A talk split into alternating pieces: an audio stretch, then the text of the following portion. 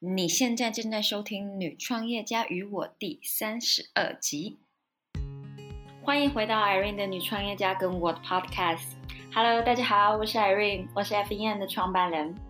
FEN 是网络创业家的线上教育平台，帮助你打造你理想的网络事业跟生活。我们提供一对一专属时间、群主专属时间，帮助想要创业的你，或是刚刚开始副业的 Side Hustler，以及想打造自我品牌的你，找到你的创业方向跟获利模式。我相信 Everything is figured out about，就算你对网络事业一无所知，我们也可以帮你们找到答案，激发你们的潜能，让你们有一个成功的网络事业跟人生。而这就是 FBN 的目标跟愿景。首先，在进入内楼之前，如果有听众还不知道我的故事背景，我二零一零年离开台湾到欧洲求学，在德国跟法国念商学院，回到德国柏林，在科技新创公司工作，从实习生正职到成为总监。二零一三年，我开始在部落格以及各大媒体《女人迷》、《换日线》、《天下杂志》以及酷青，写下我的欧洲生活跟自我成长，以及创业相关的内容。二零一五年，我决定离职，在柏林创业，经历过失败，现在终于成功拥有自己的网络事业。虽然人在欧洲创业，但一直希望可以成立一个帮助到我们社群里人的网络事业。曾经我也跟你一样，对自己的方向很疑惑，但是在经过一段摸索，终于开始了 FEM。这中间还有很多大大小小的故事，跟犯过的错，以及学到的经验。之后在后面的集数，以及我们的每周固定星期一。的 Facebook 群组线上直播时间跟大家分享，所以还没加入我们 Facebook 免费私密群组的人，别忘了到 Facebook Social Female Entrepreneur and Me 女创业家跟我，并且按照规定填表加入。我在 Facebook 群组上面等你发问。这集我们请到了一位拥有整合行销公司的女创办 Viola 来到我们的节目，她的公司名字叫做小东西。你可能在想。到底什么是整合行销？我在这里不多做解释，我们让 Viola 在我们这集的内容里面再跟你们解释。但是我们今天会在节目里面聊到如何利用精品行销的方式转化到用在个人品牌上面，以及 Viola 的创业故事。Viola 开始创业的原因也跟我们之前十二集里 Milk and Co 台湾代理商的创办人的原因相同。在成为妈妈之后，他们觉得自己的人生。如果能够有多一点时间可以陪伴孩子，会更理想。所以他们选择了创业这条路。而他现在拥有一个五人团队。你想知道他是怎么去经营跟扩大他的事业的吗？那我们现在就来进入今天的内容。Hello Velo，欢迎你来到我们的女创业家与我啊！我可以请你跟我们的听众自我介绍一下，告诉我们一下你的故事、你的背景。嗨，大家好，Hi Irene，呃，我是 Viola，那我是呃，目前的话，我是任职创立的这一个 agency，小东西来了行销公关的呃角色。对，那我这间 agency 呢，我们的服务项目其实我们的产业还是会是以就是零售时尚产业为主，就是大家很熟悉的。可能是 fashion 啊，手表、珠宝啊，还有包含就是呃我们的一些就是生生活类，比如说是食物类，然后呃就是生活用品类这样子的这个呃品相。那呃其实因为我的背景，我从伦敦就是念 fashion marketing 的，所以其实我应该算是一直都是在这个业界里面去学习。那很。很很 lucky 的是，因为其实我在去伦敦之前，我在大学打工的时候，其实也是在刚好也是在精品业，就是呃珠宝业，还有当时可能现在大家已经很多人没有不一定那么熟悉的就是丽晶精品那边去去打工做 PT，所以很早来说我就开始接触了这样子一个零售产业。那我从伦敦当然就是念相关的这一个就是 fashion marketing 的部分，所以我回来以后，我其实也是几乎是无缝接轨的，就直接接上了，就是啊，当时还在台湾台北一零一啊 shopping mall 才刚开幕没有多久的时候的这个黄金时段，所以其实我一开始到现在，从念书到入行都一直是在做这个相关的行业。那 marketing 来讲的话，因为它里面有很多不同的。呃，切角，比如说是做行销的啦，做 trade marketing 的啦，或者是做 PR event 的。刚刚好，我在回到台湾之后，几个工作里面我都有接触到，所以其实我都一直就是一直都是在这个这个这个环境里面就是长大这样子。好，那嗯，你之前开始自己创业，然后我们想要问一下你的创业的故事的是什么？然后是为什么会开始创业？然后是什么契机？然后目前一路走来到目前为止，你觉得如何？好，一路走来，我现在啊，还是你知道，就是觉得。呃，当时真的没有想得很清楚，就就一路呃，就一路一路就不晓得为什么就走到这一步了。其实那个时候我，因为我一直都是在业界工作，那我在台北一零一之后，我还有到美妆品牌，还有到一个呃瑞士精品品牌工作。那中间其实都是一直都是没有休息过的阶段，都是一个接一个，一个接一个。那直到我最后一份在呃企业体里面上班，就是一个瑞瑞士的精品公司 Victoria Knox 里面。刚刚好就经历了我就是人生一个很大的转折，就是我怀孕了，然后后来就生了小孩。那因为生了小孩之后，我不得不说，虽然我觉得这个讲起来好像很八股，但是真的有了小孩之后，可能真的啊，女孩子的角色，她的思想跟她的一些嗯，在 plan 一些未来的计划的时候，会多多少少跟年轻时候做的一些决，就是想想要的东西跟方向会不太一样。所以，因为我一直都是在工作上面算是呃比较 aggressive 的人，所以我那时候就开始突然觉得，嗯，我想要多一点自己的时间，因为以前工作可能就是因为我们的呃就是行业别的关系，比如说只要碰到所谓的 peak season，可能是不管是做 event 啦，或者是在啊中年庆这种这种类似这种就是比较 peak season 的时呃零售业里面比较。peak season 的时候，我们可能工作的时间都会很长，甚至我以前啊在一零一工作的时候，可能早上九点钟上班，可是我们晚上要看硬体进场，一直就是 set up，一直可能到凌晨两三点，然后早上八点钟我又要到公司里面去 prepare 当天以备的一些一些事情，所以其实工作时间是很长的，强度也很强。那我就开始思考说，哎，我是不是可以有一些更多自己的时间？我就开始想要更多。自己可以有弹性的时间，于是乎我那时候就跟我老板就是呃毅然决然就跟他讲说，就是我想要离开这样。然后呢，那时候我老板也很可爱，因为刚刚好我老板是都是刚好我的我的主管都还都是女孩子，不管是我的直属主管或是大主管，或者是呃到香港的这个整个 Great China 的 CEO，刚刚好都是女孩子。然后那时候很很很神奇的，大家都说他懂我想要什么。所以就是在一个非常愉快的环境下，就是跟呃，就是把我当时的那一份工作告一个段落。但是那个时候啊，我的 CEO 的老板只只跟我讲了一句话，就是说你现在做了这个决定，你要知道，其实未来你只会更忙，你不会更轻松。那那时候其实我不太知道他到底讲的是什么，但是我现在终于知道了，因为啊，其实自己创业真的是就是跟。原本想象的东西是不太一样的，那跟原本负责的东西的呃内容也不太一样。其实就是创业来讲的话，真的是老板就是我们就是很讲的很八股，就是校长兼壮中啦，你什么都要做。那很多我以前根本没有接触过的东西，也可能就是会碰到。然后在当时就因为这样子的一个契机，我就想说，好吧，那我就啊就就离开了。但是我那时候的创业跟现在创业其实就完全不一样，因为那时候想的很简单。我就是想要自己一个人做我想做的事情，所以其实一开始我是做 freelancer 的角色。那我觉得在那一年，我做了一年的 freelancer。那我觉得那一年其实是我觉得我创业里面最轻松、最开心、最愉悦的一年，因为那一年呢，就是嗯，就很 lucky，就是可能也在业界的一些朋友都会也帮我口耳相传，所以都一直会有案子过来，所以。我其实那一年，你说忙不忙？说不说忙也没有很忙。说不忙，我一直都有事情做。我就是可以想接案子的时候就接案子，不接案子的时候就不接案子。然后，所以我的收入来讲，就是跟我以前可能在公司里面上班也没有太大的差距。所以，在我就想出门玩的时候，我就不接案子。然后，呃，我想觉得这个案子有趣，我就留下来做。所以那个时候就非常的自由。所以那时候我就觉得很开心。然后就觉得，哎呀，我做这个真是太棒了。但是呢，后大概快一年的时候，我就发现了一个一个问题，因为我是 freelancer，所以呢，我的 manpower 就是我一个人。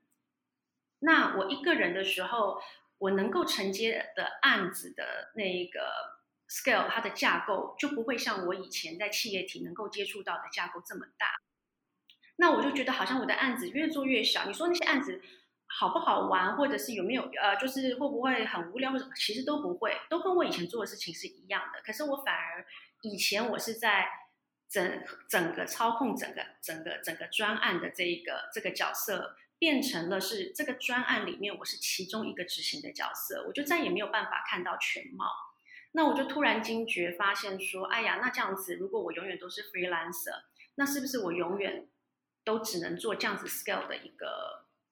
案子了，或者是接触像这样子的客户了？所以那时候我就突然觉得有一点不甘心，因为我觉得我还很年轻，好像如果一直这样下去，那好像就会越来越无聊。所以我就开始转了一个念头，我就想说，那我要开始组织自己的 crew。我才能够接触更多的客人，然后更好的赚，这更好的 project 这样子。所以其实整个的呃来由都是一步一步，然后一个机会一个机会的去 build up 出来的。嗯，所以既然我们现在聊到创业了，我想要问一下，就是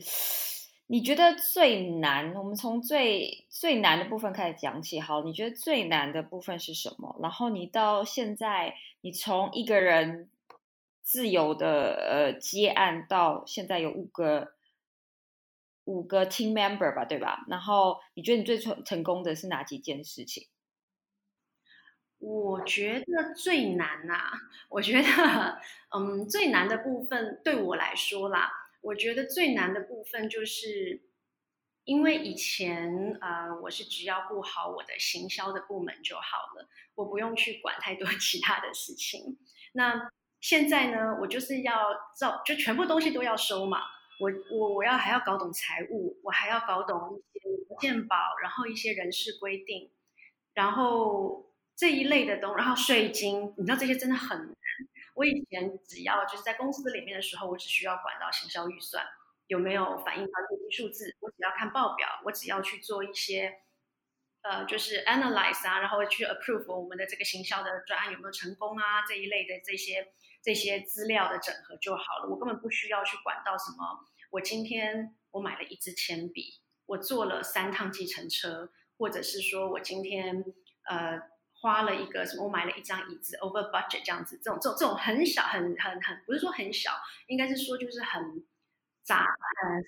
对，很非常 admin 的一些一些工作，或者是我们的彩色印印印太多这一类的。我现在终于知道为什么我以前常常会被老板问这些问题。老板以前有时候开会，我想说，为什么你们都要问我们一些为什么要影印要这么浪费纸啊，或者是说啊为什么要用这么多的彩色影印啊，不能看黑白影印啊？以前我一直想说，为什么老板一直要问这种你知道很小很小的问题？我现在终于知道为什么要问这些问题了，因为我们要做账。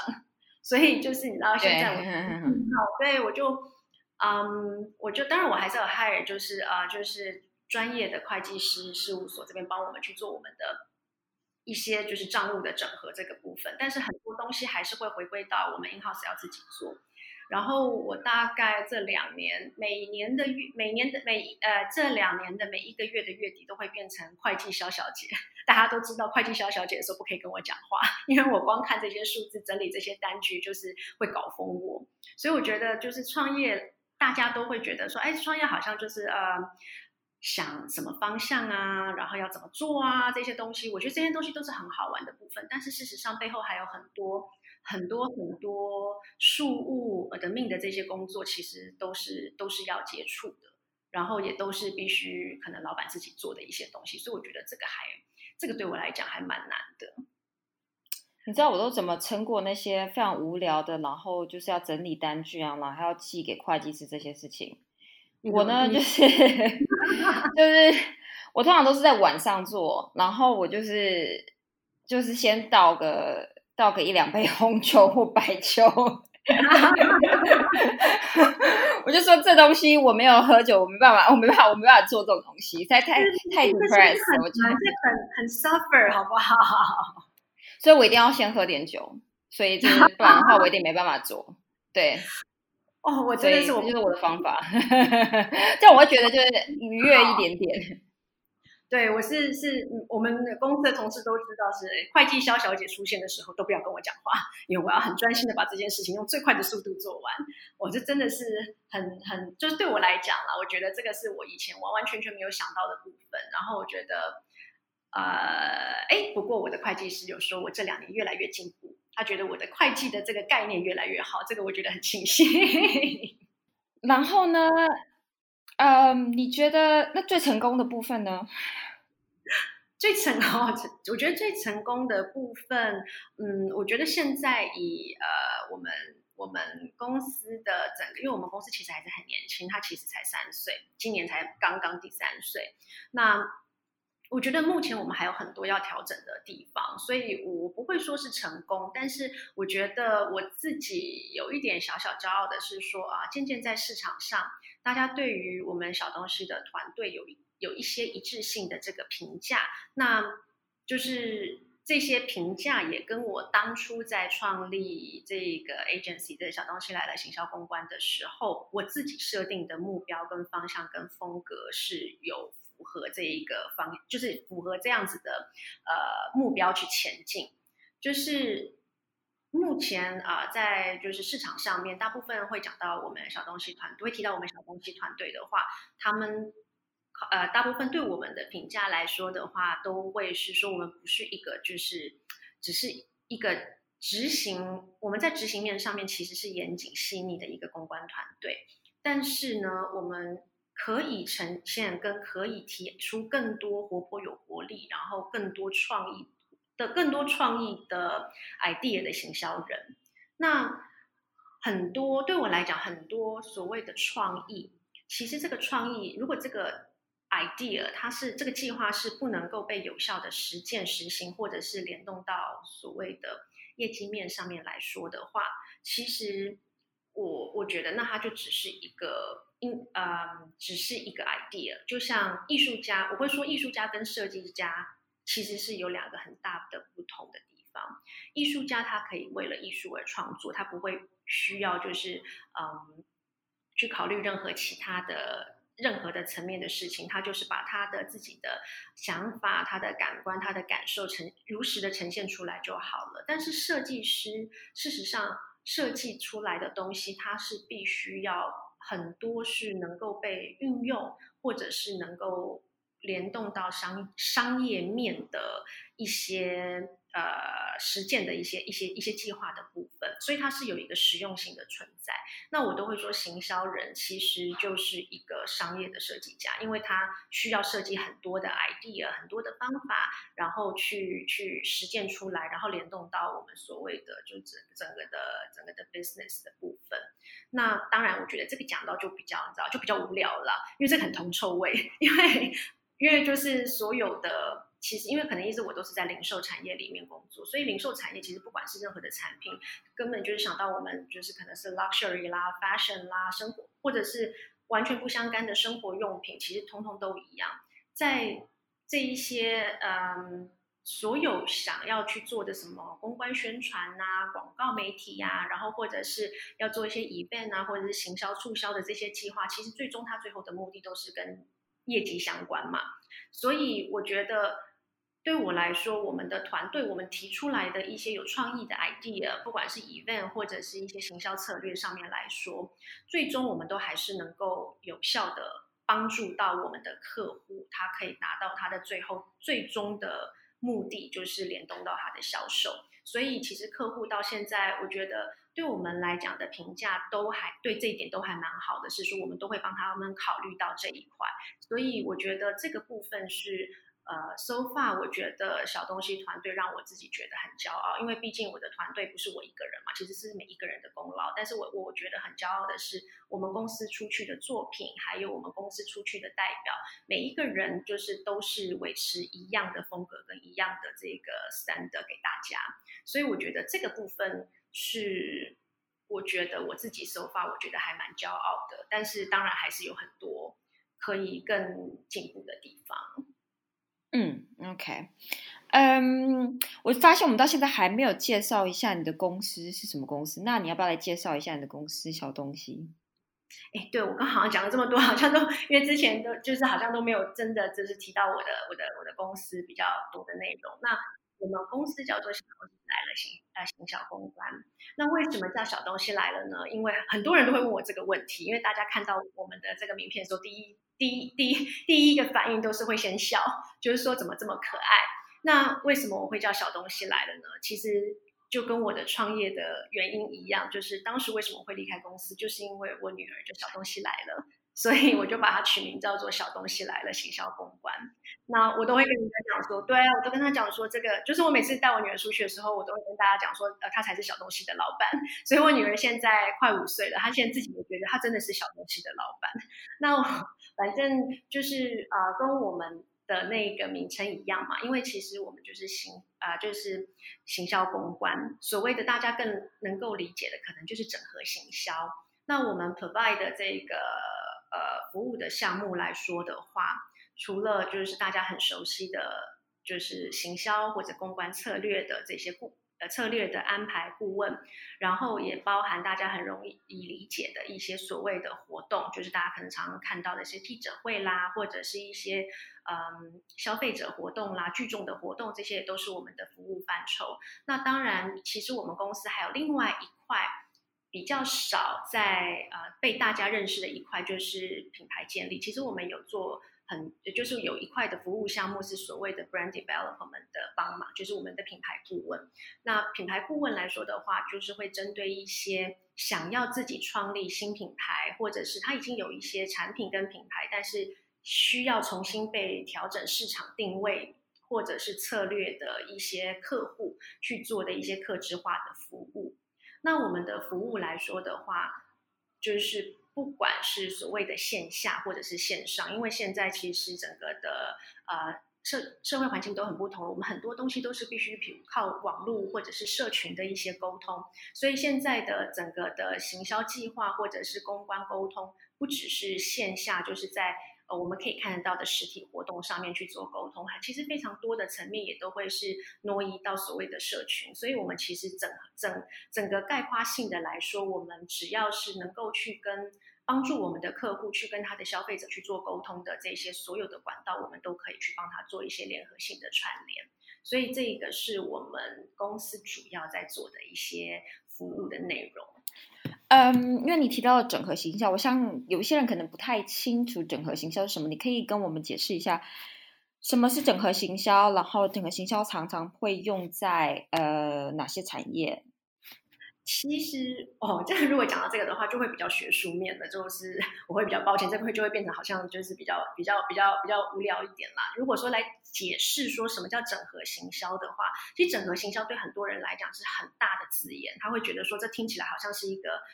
很大的一件事情，他不晓得他到底在做什么。但是其实整合行销是各行各业都在做的事情，不管是企业或者是我们现在常常在讲的个人品牌，它其实是一种。综合性的传播方式，那这个传播方式可能从我们大家最容易理解的广告购买啦，或者是店铺里面的一些手册啊、DM 啊、一些促销活动的宣传品啊，或者是说我们所谓的公关媒体，就是你在媒体上面看到一些呃那个。呃，介绍的内容啦，只要说能够把我们的这一个产品推销出去的管道以及工具，或者是一些策略性，呃，应该是说一些一些实体或者是看不见的一些策略的传播讯息，都是所谓的整合行销。那这个行销的内容包含到不只是文字，它包含到。甚至是视觉，你走进一间店，那这间店它给你的定位，或者是它给你的呃感呃给你的这个它整个的产品的风格，或者是品牌的风格是什么样？其实你一走进店里面，大家不用跟你讲，你从氛围、从色调、从它的这个音乐或者是香味，你都可以感觉得到。那其实这些全部都是包包含在所谓的行销的范畴里头。那只是说行销这个大伞下面，它有很多很多小小的不同的部门。比如说刚刚我提到的，你走进店里面所有的感官，那它可能有一些部分是所谓的陈列 BM 他们去实践完成的。然后你再走进去，你拿到的那一本手册 DM，它里面所有的讯息。是呃，可能是行销部门里面的这个呃所谓的 trade marketing，他们其实写写这写文案啊，或者整理文案的这些部门去完成的。它可能只是不同的部门去完成这些东西，但是其实它总花来讲，它其实都是所谓的行销。所以我们常常在说，我觉得整大家觉得行销行销讲的好像。很困难，到底什么是行销？行销是包装吗？好像就是什么，不管什么东西，好像都可以用行销包装，包装的很美，把它送出去。其实不尽然，包装也其实包装怎么样去包装这个产品，其实只是行销的一个部分。那我都会说，其实行销或者整合行销，它最重要的目的都是在沟通。你要沟通的诉求，或是你要沟通的讯息是什么？你要用什么样的手法去介绍给，或者是介绍给你的听众，或者是你的受众者、你的消费者？这个就是行销人必须要去做的事情。那整合行销就是把所有的行销工具如何把它全部整合起来。所以不想这样解释，你觉得听的就是你知道会不会讲的更难呢？嗯，我应该不会啦。我觉得大家应该是是。是听得懂的，不不用担心这件事情。嗯，对，感觉好像在翻我以前的课本的感觉。也还好吧，课本可能不会写讲的这么的呃白话吧，我觉得。那你觉得，因为我们的听众很多是在呃做个人品牌或是内容跟知识创业家，那你觉得整个行销是可以运用在这些事情上面的吗？一定可以，因为我觉得整合行销其实真的是各行各业，连小吃摊都会使用到的。只是说，可能他们在做的一些事情，他并不知道这是行销，他也不知道他把呃这么多的事情加起来，他做了这么多的事情加起来，这些动作就叫做整合行销。所以我觉得，呃，比如说，呃，刚刚没有介绍到，因为其实我在。我的我的我的呃，我在进入这个零售产业之前，其实我有在我家的公公司上过班。然后我我我们家族是做旅游业的。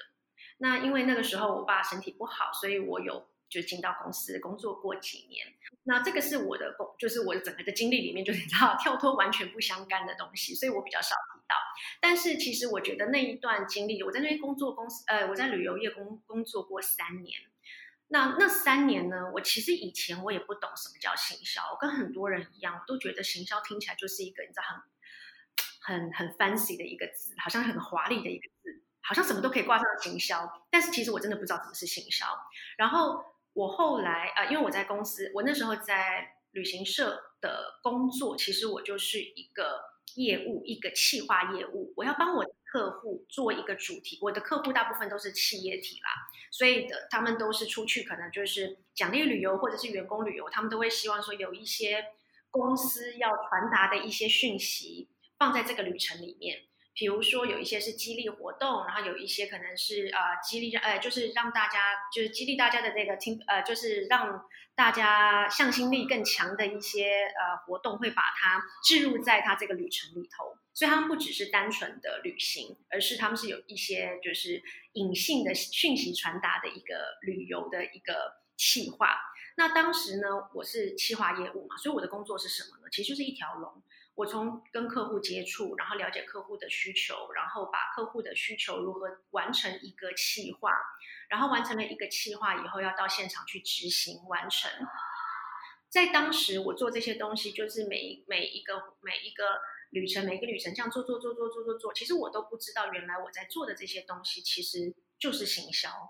直到我到呃伦敦去念了 fashion marketing。我渐渐渐渐的在了解，然后当然在后来回到台湾工作之后，我突然渐渐渐渐了解，其实当时我在旅行社工作的时候，我做的内容也是行销的一种啊，我也是在帮人家策划，我也是在帮人家，就是我也是在帮我的客户，就是我的企业客户提他们要怎么样传传达他们要的讯息给他的员工，这些都是所谓的沟通。因为行销它不只是对外，它常常也是对内，尤其是体系越大的企业体，它常常对内的行销要更要更用力，因为员工必须要对这个企业有信心，大家才会有更向上的一个动力。所以那个时候，所以我会说，其实整合行销不管是对企业或者是对个人，其实每一个人每一天都在做，只是大家可能真的没有想到，我们在做的这些事情，其实全部整合起来，它就叫做整合行销了。是。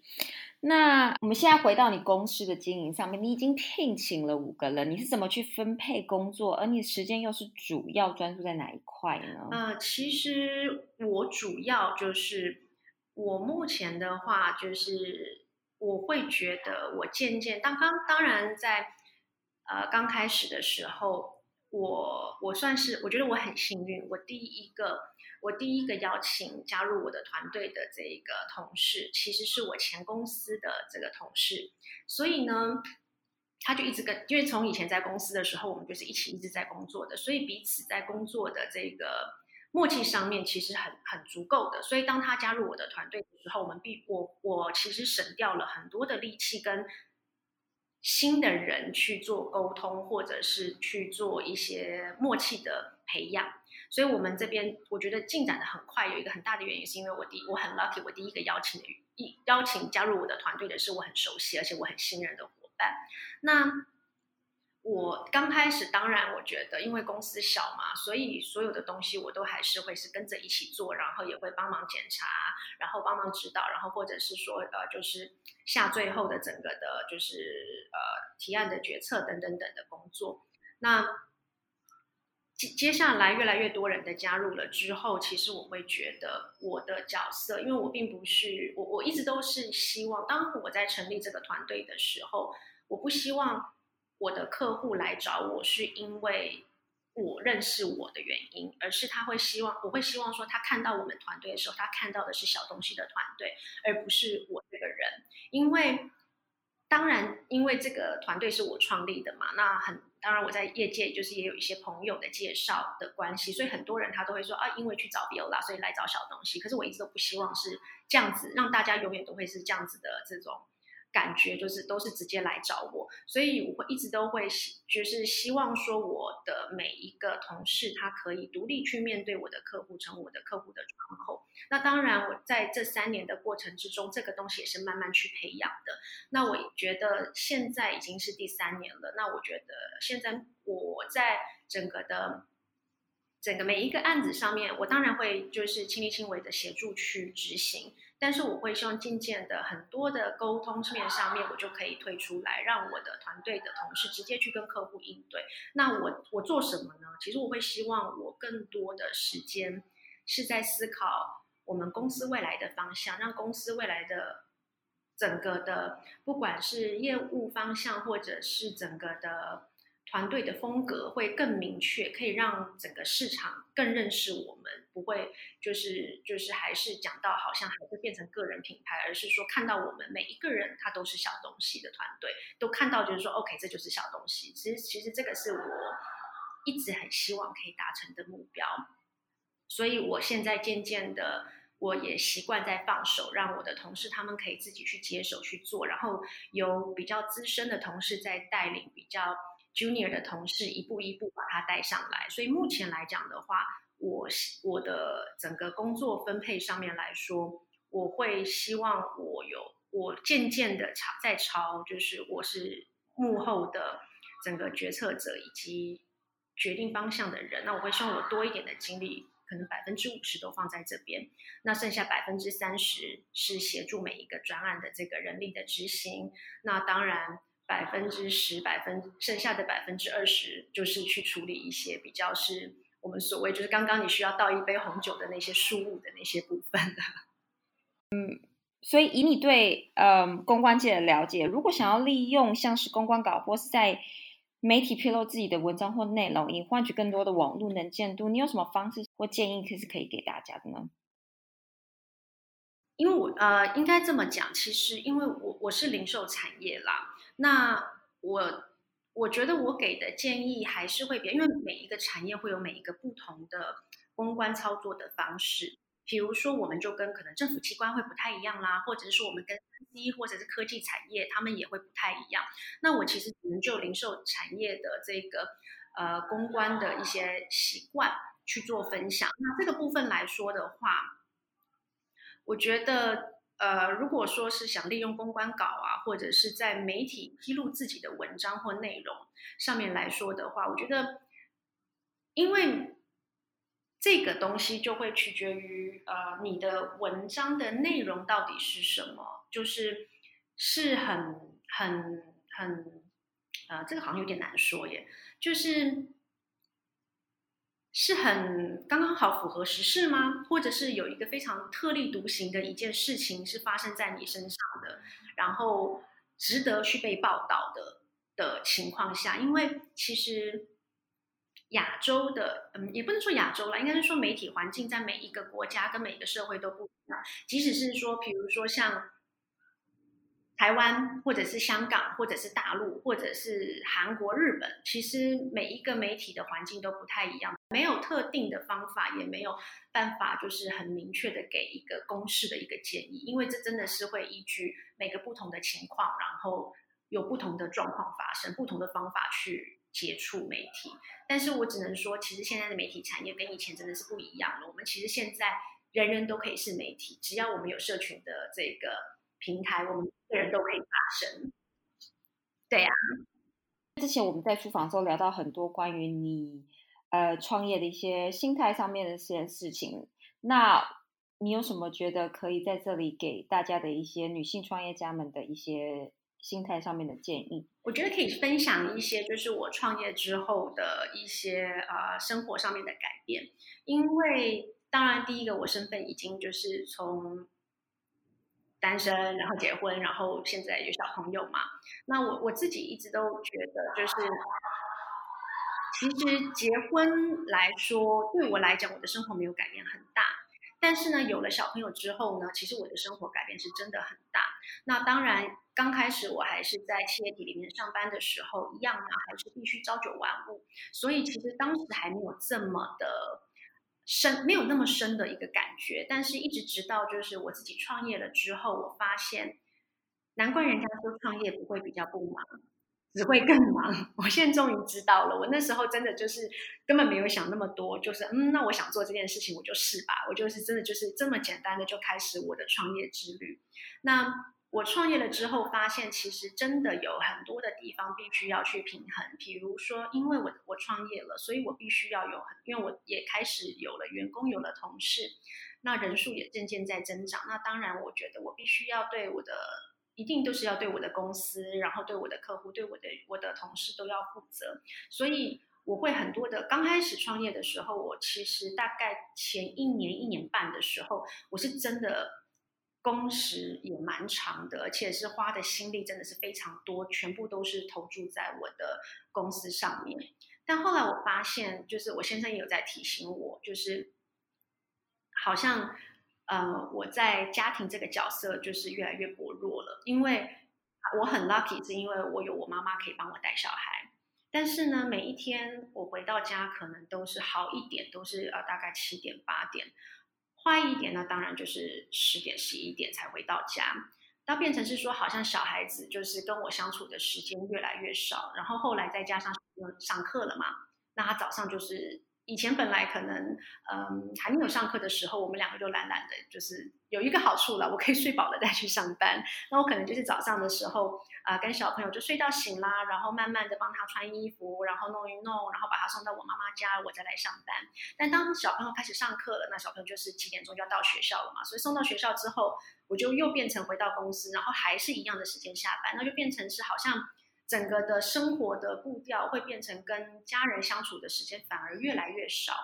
那这样子跟我当初为什么要离开企业体，然后为什么要自己做，好像就开始有了这个目的，就开始有了冲突。我并没有因为我自己开始我自己的事业，而我有更多弹性的时间，我反而是被绑住更多的时间。所以后来我就在思考这个问题。那当然，我觉得。我也有检讨我自己，可能是因为呃我个性的关系，我可能啊就是每个事情每一个动作我都必须自己检查，然后很不放心的交给交给任何人。那当然这点我其实我同事后来也有跟我也有跟我就是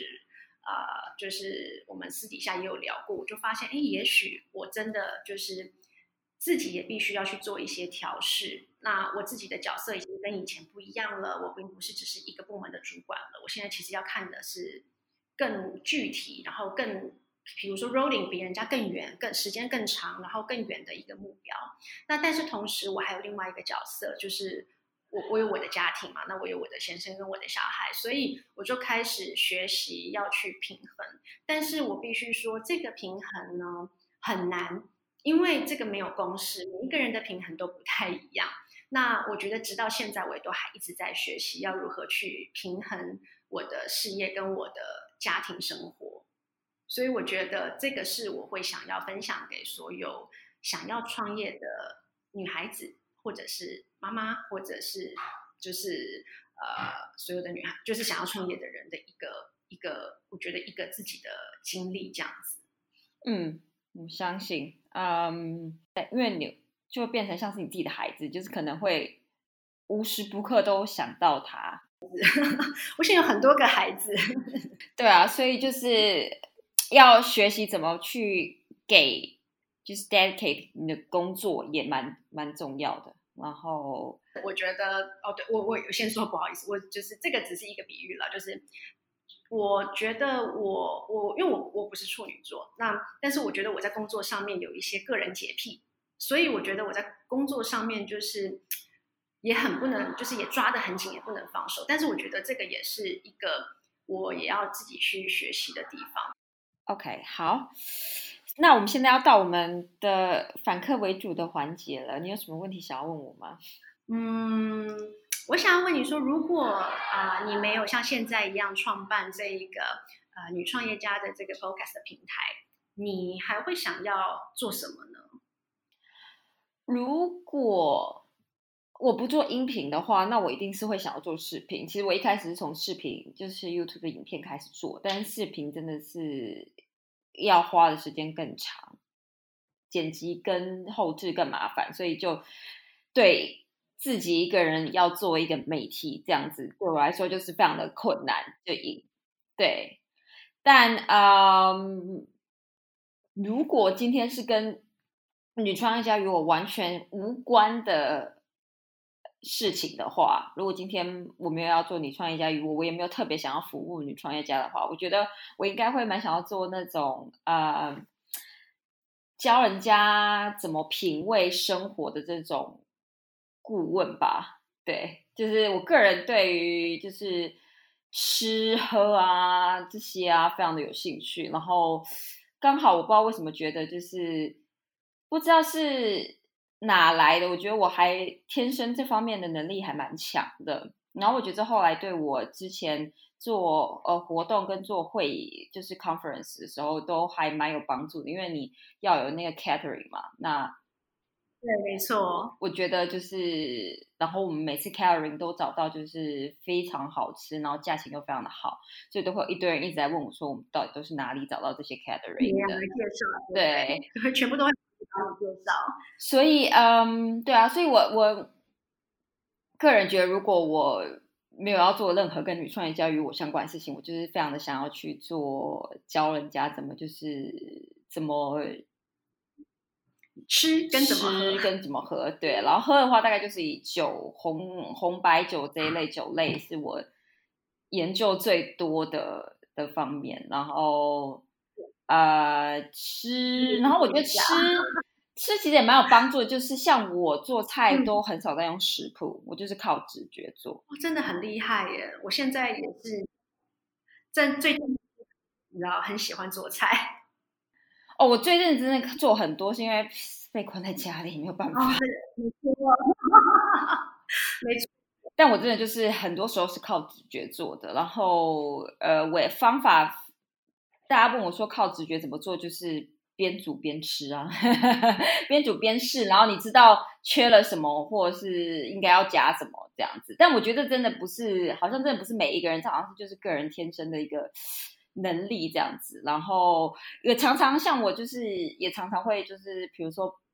跟我朋友出去就是逛街啊，然后帮忙他们推荐一些我觉得就是一些不错的衣物啊，然后。嗯，他们后后来回去都会被夸奖说，哦，那你这衣服哪里买的啊？质感很好啊，然后很有品味什么之类的。所以大概就是想做这方面相关吧。可惜的是，我真的是没有去找到他的一个后面一个公式，是让我真的可以去教导别人怎么去做这些事情。所以我就没有办法做这方面相关的事情。但没关系，我就是个人还是非常 enjoy，当做是一个 hobby 这样子。对。我觉得把它，我觉得就是在那个呃喜欢的事情，就是有时候变成然后变成工作之后，可能就不那么喜欢了。所以我觉得你还是要要把它当做你喜欢的事情去 enjoy 就好了。嗯，有可能，对呀，真的，对啊。好，那好啊，大家要怎么在网络上找到你跟你的公司呢？嗯，其实因为啊，小东西来了，行销公关，我们还是一个 agency 的角色，所以我们的这个呃相关的资讯来讲的话，我现在其实都会是以 Instagram 或者 Facebook 打，把它当做是一个我的 portfolio 的一个管道，所以现在还蛮多，就是呃，如果要 Google 找我们的话，第一个会先 search 到我们的 Instagram，那很有趣，因为这里有个很有趣的事情可以分享，就是。呃，我我在去年年底的时候，就是开始在找呃我们的这个行销助理。然后呢，当然在就是在台湾嘛，大家第一个想到就是，如果你要招募新新的人的时候，第一个想到两个渠道，可能就是一零四或者是一一一之类的。那我当然也有尝试过，就是这两个管道，但是呢，就是我我。找从这两个管道找到的，呃，就是呃来投稿的人，我都发现他不是，就是我觉得这件事情，就是可能我也是有一个直觉，然后可能女孩子的一个直觉，你会知道这个不是对的人。然后呢，收到的资讯，你光你也不会，就是可能也没有办法去 interview 他，因为你光看到整个的呃 background 来讲的话，你就会知道这个人不会是你想要找的人。所以后来我就开始尝试。因为我的 Instagram 的呃，我们的那个 Instagram 的这个人数虽然很少，就是大概快一千人，九百多快一千人，但是那个时候我就开始想说，哎，会不会其实我从我的 Instagram 还有我的 Facebook 上面去尝试去 approach，因为会想 follow 我我我的这我们的小东西的这个 Instagram 或者是 Facebook 的人，suppose 他应该是有同样的兴趣或者是同样的 style，他才会想要 follow 我们。所以后来我就透过我的这个自己的公司的这个 H 呃小东西的社群，去发就是去 push 我们在增援的一个讯息，然后很神奇的是，我收到了不少的回应，然后接下来我们新的就是新的团队团队的新成员新的小东西也是从我们的 Instagram 上面招募过来的。然后啊，目前他已经加入我们的团队已经四个月呃五个月了。我到现在我都会觉得，呃，我当时做的这个决定真的是很正确。就是我早从反而是从我们自己的这个管道上面去。去投递讯息的这些人，他才是会，因为会注意这个讯息的人，他一定是对这样子的风格是，呃，就是有认同的一些读者，他才会想要，就是有兴趣去 follow 你嘛。所以反而我现在觉得很有趣的是说，透过我的 Instagram，虽然人数不多，但是我反而可以找到更更更更属于我想要找的风格的人，来到加入我们的团队，这件事情我觉得还蛮有趣的。所以，所以就回到刚刚原本之前你几个问题，就是说，整合行销可不可以应用在个人或个人的这个呃品牌经营上？我觉得其实社群真的很重要。嗯，我相信，嗯，当然也是一个他们如果本身自己的社群，他有这方面的技能的话，然后可以。我觉得就是，如果他是用这样的方式来 approach 你的话，这样子也是我觉得最最能够展现他实力的方式，比起运用数字银行们的人的的的网站来说。对，如果我今天要请人的话，对啊，我也会觉得他如果能够 impress 我在那个在他用的 social media 哪一块或什么之类的话，那可能比他人力银行的片的那个 resume 更能更能就是。吸引到我，对啊，嗯，对啊，所以我觉得这件还蛮有趣的。但那时候我只是真的是就只是想说，哎呀，那就试试看好了，就是就放了一个就是增援广告，哎，反而真的就是其实来投递的人数也有吓到我，因为毕竟我我的社群的这个属性以及 follower 的人数没有这么多，所以我真的没有想到，其实真的还蛮有趣的，就是还是真的会有人啊，这真的就是后来我就发现是真的真的会有一群喜欢就是我们团队风格的人有在 follow 我们跟关注我们。OK，好，那我们今天就谢谢 Viola 来到我们的节目。那嗯，如果你没有什么呃，如果你还有什么话想跟听众讲，如果没有的话，那我们现在就可以在这里跟我们听众朋友说拜拜喽。好。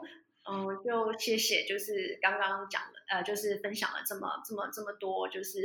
就是我自己的个人经验，那就是希望对啊你的听众，就是也有一些啊，就是帮助喽。我相信一定有的，对啊。OK，有些帮助对啊，希望就是大家会觉得还蛮蛮蛮有趣的，谢谢。提醒你，我们的线上教练课程一对一即将在六月底关闭。不过在我们关闭之前，我们还有一个小活动，我们提供三个免费的 free coaching 三十分钟的位置。